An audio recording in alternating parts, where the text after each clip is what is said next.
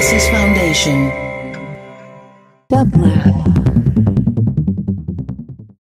And here is today's quotation from your favorite quotomaniac, care of Bruno Schulz, from his short story Undula. It must have been weeks now, months, since I've been locked up in isolation.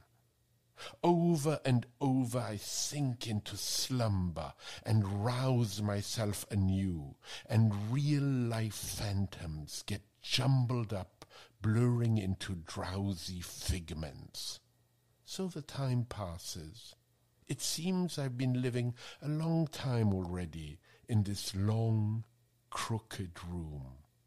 Sometimes I reacquaint myself with the large, oversized furniture stretching all the way up to the ceiling, the musty wardrobes of simple oak, thick with dust.